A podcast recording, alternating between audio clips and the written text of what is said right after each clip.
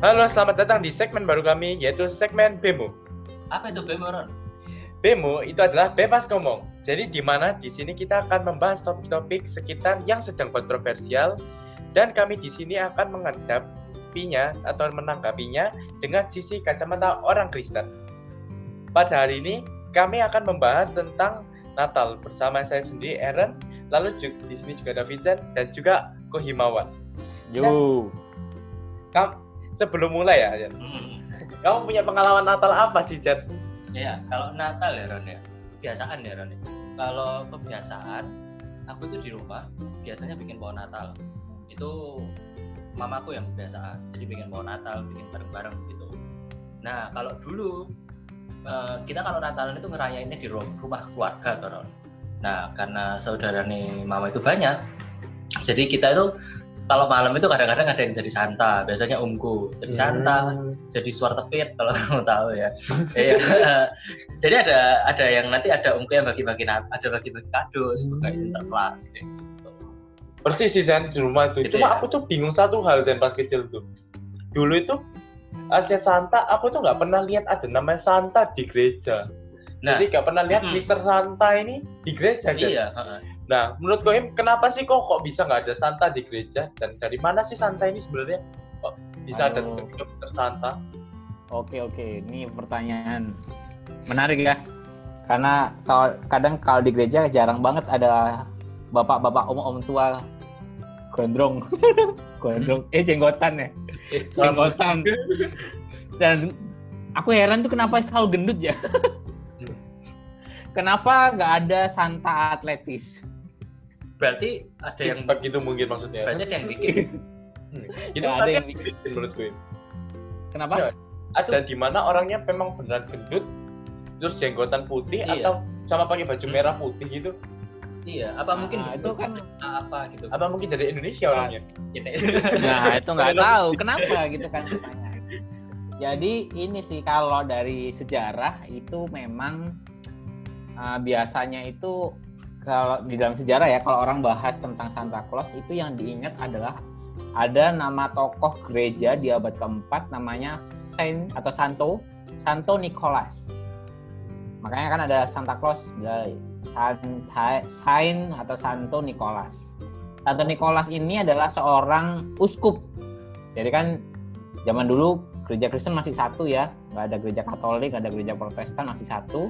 Nah ini adalah salah satu uskup di ko- kota Mira di wilayah Turki sekarang. Dan Santa Nicholas ini terkenal dengan eh, pelayanannya kepada anak-anak, di mana dia suka membagikan eh, hadiah kepada anak-anak kecil dan juga orang-orang yang sedang kesusahan dan butuh pertolongan. Nah gitu. Jadi eh, kalau tokohnya biasanya rujukan sejarahnya ke Santo Nicholas ini. Tetapi sebenarnya kalau tokoh Santa Claus sendiri, Sinterklas kalau dalam bahasa Indonesia, itu memang merupakan produk budaya ya. Produk budaya itu berdasarkan eh, sa- saya agak lupa atau nggak punya datanya. Eh, katanya sih ada yang aku baca salah satu artikel, misalnya dia eh, sebutan Sinterklas itu baru muncul sekitar abad 18 atau abad yang ke-17 dari eh, karya apa seseorang yang menceritakan gitu ya tentang cerita ini. Jadi berdasarkan dengan tokoh si Santa Santa eh Santo Nicholas yang tadi aku sebutin. Jadi cerita tentang San- Santa Claus sendiri itu lebih ke produk budaya, budaya pop- populer ya dari film, terus musik, musik drama, dan akhirnya malah sekarang jadi kayak komersil ya. Kalau Natalan itu yang yang diingat orang adalah Santa Claus-nya, Sinterklasnya dengan uh, baju merah putih dan tokoh dan tokohnya yang brewokan putih dengan janggut putih yang kan kita jadi bisa bertanya kenapa harus je- jenggotan dan kenapa harus bapak-bapak tua gitu kan apakah uh, bapak-bapak six pack nggak bisa ngasih hadiah. Ini kan maksudnya itu kan menjadi pertanyaan ya tapi tapi kalau ditanya di dalam Alkitab nggak ada. Sin- Sinterklas itu nggak ada. Dan juga sebenarnya Natal itu bukan tentang Sinterklas gitu. Tapi tentang kelahiran Tuhan Yesus. Kalau di Alkitab itu gitu gitu berarti sekarang kalau misalnya orang ngomong Sinterklas sebenarnya nggak mungkin merujuk ke Santo ini kan bos sebenarnya. Jadi uh, sebenarnya sih ya lebih uh, uh, ini kan gitu. lebih ke apa ya lebih ke hype lebih ke suasana Natalnya. Karena kan kalau di Barat ya itu udah terasa Natal itu hanya sekedar uh, liburan bagi semua orang itu liburan yang ini hari hari hari libur nih. Makanya kan sekarang banyak kalau ya, ya. orang kasih selamat itu bukan Merry Christmas atau tentang dan gambarnya ada Tuhan Yesus yang lahir gitu kan. Tapi lebih ke happy holiday gitu. Jadi kayak Natal itu sudah jadi perayaan yang bukan lagi hari raya orang Kristen gitu kan. Hari liburan. Nah, yang karena butuh simbol maka diwujudkanlah di dalam rupa Santa Claus yang suka bawa hadiah supaya kita beli hadiah buat orang lain atau buat diri kita. Oh, nah. gitu kan. Ya maksudnya jadi komersil gitu kan. Apalagi kalau biasanya kan gambar diskonan Natal itu sebelahnya gambarnya Santa Claus kan. Iya. Ya nggak? Iya betul. Jadi kesannya lebih ke lebih ke komersial gitu ya. Jadi makanya ini jadi perhatian kita. Kadang-kadang orang Kristen yang dirayakan adalah suasananya, dan sinterklasnya padahal bukan itu gitu ngomongin hari libur kok kok tanggal 25 kenapa ya boy? karena wah ini juga ya uh, Vincent itu pernah nonton gimana Sen? pernah nonton itu Angel and Demon ini kalau teman-teman tahu ya yang main Tom Hanks itu trilogi jadi Angel and Demon Inferno sama apa gitu jadi ceritanya itu tentang teroris-teroris Kristen gitu. Nah yang nulis itu ya yang berdasarkan novelnya Dan Brown ya?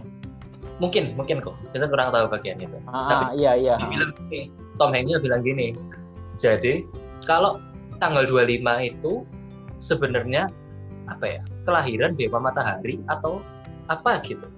Tapi karena dia itu tanggalnya gampang diingat akhirnya dijadiin Tuhan Yesus kayak gitu atau gimana gitu jadi karena hmm. ketepatan dengan tanggal 25 itu itu yang mudah diingat ya toh jadi ya udah dijadiin Padahal kan kalau Vincent tahu ya, yang Vincent tahu sih di Alkitab harusnya nggak ada ya kan ya tanggal 25 atau tanggal berapa kan enggak ya? Iya, nggak ada penentunya maksudnya. Iya. Iya, Yesus lahir tanggal 25, mungkin juga belum ada tanggalan juga. Mungkin, makanya kita kan sudah nggak tahu. Nah, tapi kalau misalnya kita asal ngasih tanggal gitu, apa asal ngerayain ini apa nggak jadi asal kalau gitu? Iya ya, kan? Kita ngerayain apa kalau misalnya hmm. 25 ini jadi buatan toh? Menarik, Wah. ya benar-benar pertanyaan menarik. Jadi memang tanggal 25 itu suka jadi persoalan ya. Soalnya uh, ya kita ngerayain apa kalau tanggal 25 ini dan sering kali juga jadi tuduhan ke orang Kristen. Gak ada kok Tuhan Yesus catatannya nggak ada akte kelahirannya kan kalau kita ada akte kelahiran ya di KTP uh, bisa tahu nih lahir tanggal berapa di mana di rumah sakit mana. Tuhan Yesus ada nggak nih akte kelahirannya atau saksinya? Kan nggak terbukti ya. Nah terus jadi orang sering kali menuduh orang Kristen ini merayakan perayaan yang kosong. Nah gitu.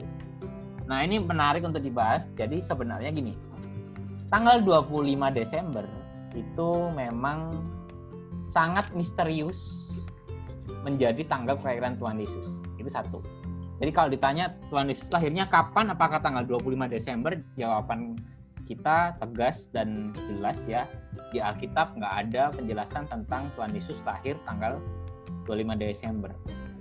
Malah kalau kesannya, kesannya ya, kan kalau 25 Desember itu di di barat itu kan musim dingin ya. Nah, tapi kalau di Alkitab waktu Tuhan Yesus lahir kesannya bukan musim dingin. Waktu itu gembala lagi uh, apa namanya?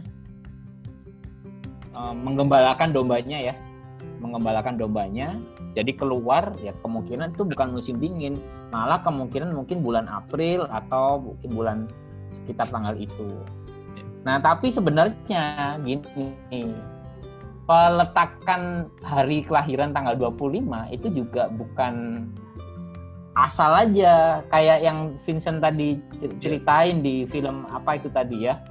Bukan kayak tiba-tiba wah pokoknya tanggalnya tanggal bagus nih. Terus kemudian Yesus taruh di situlah enggak tapi ada ada perhitungan dan alasannya sebenarnya. Karena perayaan tanggal 25 Desember itu udah dari abad-abad awal ya sekitar dari abad ke-2 dan ketiga. Meskipun secara resmi itu baru sekitar abad keempat saat kekristenan jadi agama negara Romawi. Nah, ya. Itu Tapi sebelumnya sudah ada sudah cukup uh, sering dijelaskan atau dipakai penanggalan tanggal 25 Desember ini dan ini bukan tanpa dasar. Karena ngitungnya gini nih, ini hitungan ya. Kalau teman-teman baca Lukas pasal 1. Nah, ini kan cerita kelahiran Tuhan Yesus itu hanya di Matius dan Lukas ya toh. Nah di Lukas pasal 1 itu sebelum Tuhan Yesus lahir ada cerita tentang uh, ini omnya Tuhan Yesus ya mungkin bukan om langsung tapi mungkin saudara dekat ya, bisa disebut om yaitu Zakaria, Imam Zakaria di pasal 1. Ya ini teman-teman ingat ini adalah bapaknya Yohanes Pembaptis. Di pas di Lukas pasal 1, imam yang bernama Zakaria ini disebutkan dari rombongan Abia. Nah, kalau teman-teman baca ini ada rombongan Abia. Nah, rombongan Abia itu jadi orang Yahudi itu ya, itu kan punya uh, imam. Nah, imam itu punya tugas per rombongan. Itu kayak kalau Vincent sama Aaron, Aaron ini kan suka main musik di gereja nih, punya jadwal. Jadwal pelayanan minggu kedua, minggu ketiga, nah gitu kan. Nah, uh, imamnya orang Yahudi itu juga punya jadwal. Nah, rombongan Abia ini uh, biasanya dijadwal dua kali dalam setahun. Nah, kalau dalam catatannya kemungkinan waktu itu dia uh, melayani di apa di Bait Suci itu sekitar bulan bertugas sekitar bulan Tisri. Itu bulannya orang Yahudi. Kalau di tang kalender Romawi sekitar bulan September sampai Oktober. Nah, tahun. Ya? Jadi jadi dia didat jadi dia didatangin oleh malaikat Gabriel ngomong kalau Yohanes Pembaptis akan lahir, kemudian dia jadi bisu kan. Itu sekitar bulan September atau Oktober. Waktu bulan ke-6, ke, oh, iya. waktu bulan ke-6 kehamilannya Elizabeth, si Elizabeth didatangin oleh Maria. Itu Lukas pasal yang pertama juga ayat 39. Ya kan? Itu enam bulan. Jadi sekitar bulan Maret atau April Maria datang ke Elizabeth itu sekitar bulan Maret sama April ya dua ibunda yang sedang uh, apa mungkin lagi kalau orang hamil itu biasanya apa sih? Uh, lagi nikah ya mau hamil gitu kan temen ya. Temen terus dateng kan nongkrong nongkrong gitu. Nah itu bulan ke-6 kelahiran mau uh, kehamilannya Elizabeth. Nah, kalau ditambah itu jadi sekitar bulan Maret atau April. Kalau ditambah 9, jadi sekitar bulan Desember. Nah, jadi sebenarnya mengisyaratkan kelahiran Tuhan Yesus di bulan Desember itu juga nggak asal gitu. Nah, tapi mungkin itu tadi berdasarkan kelahiran kira-kira kelahiran si Yohanes Pembaptis. Tapi meskipun ini juga misterius ya, soalnya kan itu jadwal penanggalannya Abia eh, rombongan Abia itu bisa diganti apa mungkin apakah benar di bulan itu itu uh, data-datanya memang ada tapi kan kita tetap misterius karena ya itu nggak ada akta kelahirannya. Tapi ini tuh bukan tanpa dasar tradisi merayakan di bulan Desember itu bukan tanpa dasar. Ya. Nah tapi yang penting adalah penanggalan 25 Desember itu di Kekaisaran Romawi. Sebelumnya 25 Desember itu adalah dirayain untuk merayakan Hari Dewa Matahari. Nah, Dewa Matahari itu kan sumber kesuburan ya kan. Terus eh, biasanya Kaisar Romawi yang disebut dengan Uiosteos atau anak Allah, anak dewa. Jadi biasanya kan orang Romawi itu ngelihat Kaisar Romawi itu kayak kalau di film-film tuh, uh anak dewa nih turun dari langit cesleng nah, merayak dia datang menghadirkan kedamaian ya kan? Nah ketika mereka percaya kepada Yesus jadi orang Kristen akhirnya diubah. Wah yang Weosteosnya kan Yesus. Di Alkitab kan jelas ya Yesus adalah anak Allah. Di sisi Tuhan Yesus di Lukas kan dipakai tuh Yesus adalah anak Allah. Maka diganti untuk memperingati itu kita nggak ngerayain. Ini deh tahu Tuhan kita berubah. Tuhan Tuhan kita adalah Tuhan Yesus Kristus tapi sebenarnya di beberapa gereja mereka merayakan tiga tanggal 25 Desember. Gereja ortodoks misalnya ngerayain Natal itu di tanggal 7 Januari karena memakai kalender Julian bukan kalender Gregorian seperti gereja barat. Kayak kita nih gereja Protestan kita ngikut kalender gereja barat gitu. Nah, jadi kalau ditanya 25 Desember itu benar apa enggak? Jawabannya kita misterius meskipun uh, merayakan tanggal 25 Desember itu bukan tanpa dasar. Gitu. Yang penting ya, itu yang penting berarti. Ya. Nah, Terus? artinya uh, apakah apa ya pertanyaannya adalah jadi kita ngerayain nggak ya yang tanggal 25 Desember menurut kalian? Ayo. Ya merayakan karena iya nggak mungkin bisa ya, merayakan kan nggak iya. mungkin nggak tahu jadi bisa. kita tetap tetap merayakan ya tetap merayakan kenapa karena uh, sebenarnya ya bagi orang Kristen mula-mula bagi kalau teman-teman baca kisah para rasul gitu ya kelahiran Tuhan Yesus itu tidak terlalu banyak di, dibahas. Kenapa kan bagi orang Yahudi itu yang penting kematian. Kalau teman-teman baca ini Bible trivial ya, kalau baca Alkitab empat Injil itu Matius, Markus, Lukas, Yohanes itu bahas semua tentang kematian dan kebangkitan. Tapi yang bahas kelahiran cuma siapa coba? Cuman Matius sama Lukas. Nah, itu berarti sebenarnya yang penting adalah tentang kematian dan kebangkitannya. Nah, tapi kelahiran Tuhan Yesus toh akhirnya menjadi sebuah tradisi yang dirayakan. Dan ini kita merayakan uh, kepentingannya apa?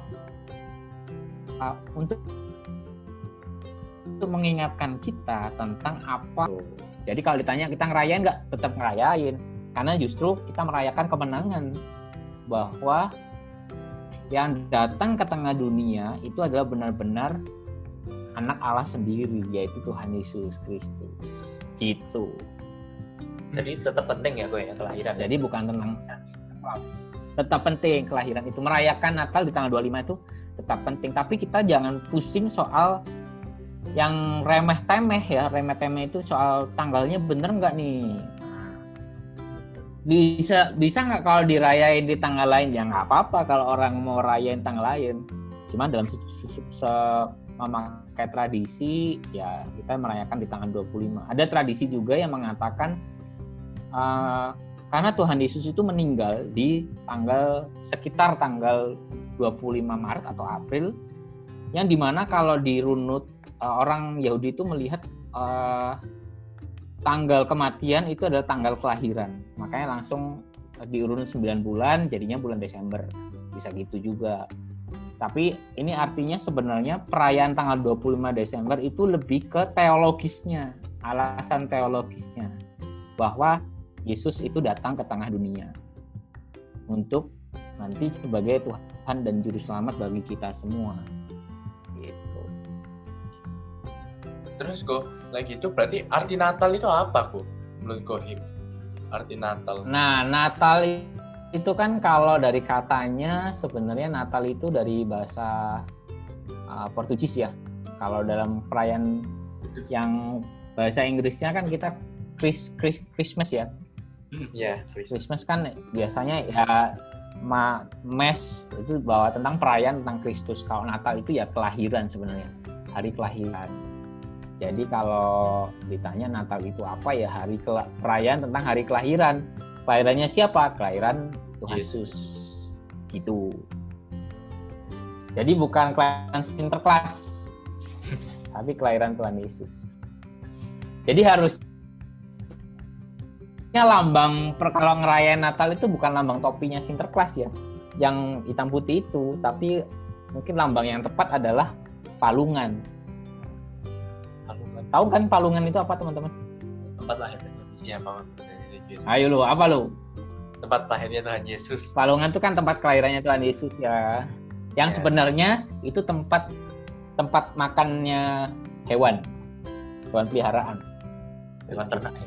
Yang kalau digambar-gambar sering kali kayak pakai kayu kan, tapi sebenarnya pada saat itu lebih ke itu tempat kalungan itu kayak pakai batu gitu. Jadi Tuhan kita itu lahir dalam suasana yang prihatin. Ya kan nggak dapat tempat untuk menginap, semua hotel bookingannya. mau kom eh jangan disebutin nanti dia dihapus. mau bookingannya mau booking hotel di mana nggak bisa. Wah, terus ya ditempatkan di sebuah kandang ya dan lahir dalam suasana yang prihatin banget. Tapi Gitu. bener ya gue, ditolak ditolak gitu ya gue, pas mau melahirkan. Mau Betul, betul. Karena kan mungkin itu kalau teman-teman baca juga Lukas pasal 2 itu kan mereka pada saat itu ada sensus penduduk. Sensus penduduk yang dilakukan oleh Kaisar Romawi pada saat itu, Kaisar Agustus dan memang itu ada catatannya dalam sejarah. Jadi Tuhan Yesus lahir itu bukan mitos ya. Bukan cerita mitologis. Tapi Yesus yang lahir itu benar-benar ada, dalam sejarah karena ada memang Kaisar Agustus itu memang ada, Kirenius itu memang ada waktu itu, Lukas pasal 2 dan memang orang Yahudi pada saat itu pulang ke kota masing-masing untuk ngedaftarin. Nah, ini kan mungkin petugas sensusnya cuma dikit, nggak kayak sekarang bisa online. Jadi mereka harus jalan jauh, terus kemudian karena mungkin penuh, banyak orang yang harus pulang, penuh dan akhirnya mereka nggak dapat eh, tempat untuk eh, apa namanya untuk beristirahat. Dan akhirnya mereka harus beristirahat di palungan gitu. dan ya Yesus lahir di palungan itu jadi sebenarnya kalau ngomong tentang cerita kelahiran Tuhan Yesus di Alkitab itu malah banyak hal yang menarik yang bisa kita perhatikan gitu. Pada saat Tuhan Yesus lahir itu kan kan itu ya siapa? Herodes ya gue yang memerintahkan ya betul. Ya tapi kok bisa ada orang Majus yang tahu dia lahirnya di mana Bu? padahal Herodes oh ini menarik. Iya kan? Kalau misalnya orang Majus saya bisa tahu apalagi Herodes yang menguasai satu Satu. satu apa? Nggak tahu aku lingkupnya dia negara lah Hmm. Nah, kenapa Jadi kok- Herodes itu sebenarnya ini. Raja Herodes itu adalah raja yang ditunjuk oleh Kaisar Romawi Hmm, untuk memimpin daerah istimewanya. Nah, daerah istimewanya itu Yudea, tanah Yudea. Oke. Nah, tanah Yudea itu tempat paling tinggi itu ya tetap Kenapa? ada- bukan yang paling tinggi dia dia cuma Oh, penguasa. nah di tempat yang lain ada namanya tanah Galilea itu dikuasai oleh gubernur. Kalau yang terkenal itu Pontius Pilatus. Itu Hmm. zamannya Tuhan Yesus waktu meninggal ya. Iya. Nah, ini sebenarnya si Raja Herodes memang memang dia raja karena ko- kondisi di Yudea itu memang diistimewakan oleh Kaisar Romawi. Boleh kalian punya raja, tetapi ini tanah jajahanku tetap harus bayar pajak ke Kaisar Romawi. Gitu. Nah, pada saat itu makanya ketika ada orang Majus, yang orang Majus ini kita eh, sulit untuk tahu ini orang-orang siapa. Tapi kemungkinan ini adalah orang-orang dari Persia, eh, Persia atau Babilonia yang tahu tentang cerita cerita tentang Mesias dari orang-orang Yahudi yang pernah datang ke pembuangan. Nah, mereka kan belajar tentang ilmu perbintangan, astronomi. Terus kemudian ngelihat tentang bintang yang di timur dan kemudian dia mau datang. Nah, kalau teman-teman ingat ceritanya itu waktu dia datang ke Herodes kan ditanya ya, dia mereka tanya ke Herodes, "Where is the king?" gitu kan. Di mana raja yang baru itu? Nah, si Raja Herodes kaget-kaget tuh. Wah, siapa nih? Makanya dia mungkin takut bakal ada orang yang mengkudeta. Makanya Raja Herodes ini sebenarnya kalau dalam sejarah itu terkenal dengan kekejamannya. Dia ini takut kekuasaannya diambil, maka dia tuh suka membunuh memang.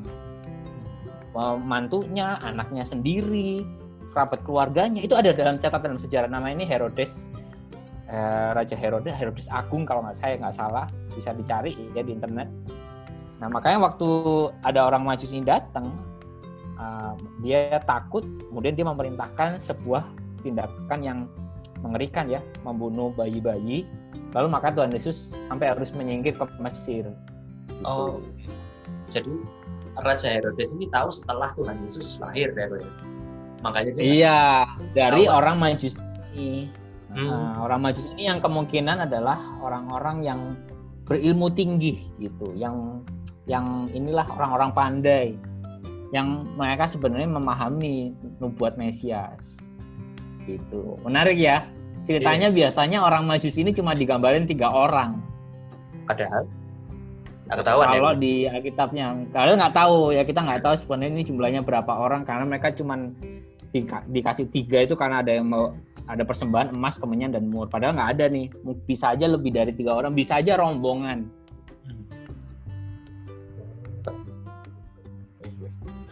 Terus kok kalau kita sudah bahas kayak gini nih, apa sih menurut kok pentingnya dari kelahiran Tuhan Yesus itu? Nah, ini menarik ya.